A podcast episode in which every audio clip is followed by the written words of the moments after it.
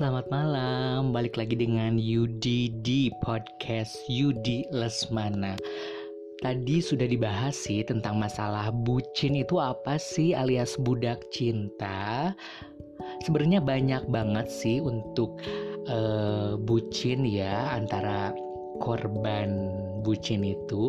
Yudi bakalan bahas tentang 5 ciri-ciri bucin alias budak cinta, romantis tapi nalarnya tipis. Hmm, menjadi bucin alias budak cinta adalah kenis cayaan ya yang menyedihkan bersama uh, Mojok Institute. Mari mengupas bucin sejati yang sesungguhnya. Kalau dari kata bucin sih adalah kependekan dari istilah budak cinta ya, yang digunakan merujuk pada manusia-manusia yang maunya itu romantis tapi dengan daya berpikir nalar di bawah rata-rata ya tentunya ya. Tapi para bucin lebih tepatnya adalah mereka-mereka yang merasa dirinya dilahirkan bukan untuk mencari jati diri, melainkan hanya untuk membahagiakan pasangannya.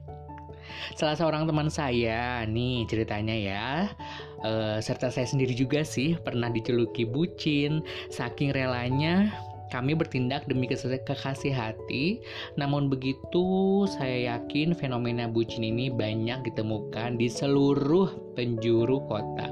Apalagi yang kalian-kalian nih ya yang masih di sekolah atau SMP, SMA, uh banyak kan ya para bucinnya. Tapi sebenarnya apa sih ciri-ciri bucin itu dan bagaimana sih bisa seorang tergolong sebagai makhluk bucin? Nah, berikut adalah hasil ya yang Yudi cari tahu nih apa sih itu bucin itu. Jadi satu nih ya, punya pacar atau gebetan. Nah, prinsip utamanya itu dari ciri-ciri bucin adalah memahami bahwa si bucin ini tentu saja memiliki pacar atau minimal gebetan tanpa pacar gebetan terduga.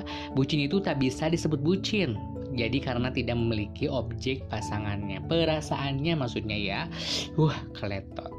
Nah, yang kedua itu adalah naksir pacar atau gebetan.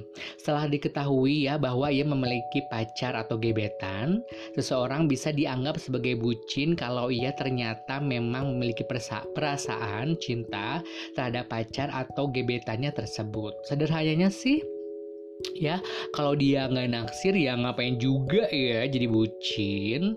Nah yang ketiga itu lupa kakak KK alias kartu keluarga adalah dokumen resmi yang mencatat nama anggota keluarga termasuk kamu dan kedua orang tuamu. Namun, kebanyakan bucin sepertinya lupa deh punya kakak karena yang dia ingat cuma jadwal kencan sama pacarnya. Bahkan tanpa segan-segan ia berani menolak permintaan ibunya demi bisa pergi dengan pujaan hati. Hati benar-benar berani ya ternyata.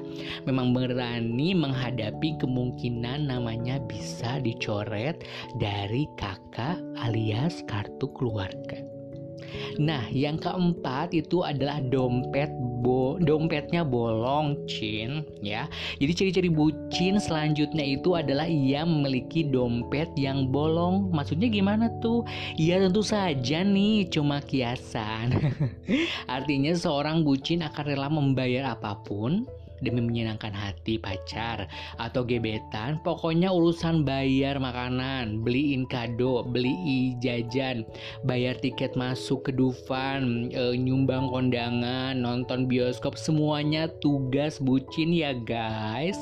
Dan yang terakhir nih terlihat sibuk sama atau pacaran ya. Jadi seorang bucin itu adalah manusia yang paling susah diajak main dalam waktu lama nih bersama teman-temannya. Pasalnya, ia selalu saja tampak sibuk sibuk pacaran gitu kan ya. Seringkali ya sih e, berkelit dengan alasan-alasan menyebalkan semacam mm, aku mau nganter ya yayangku ke stasiun.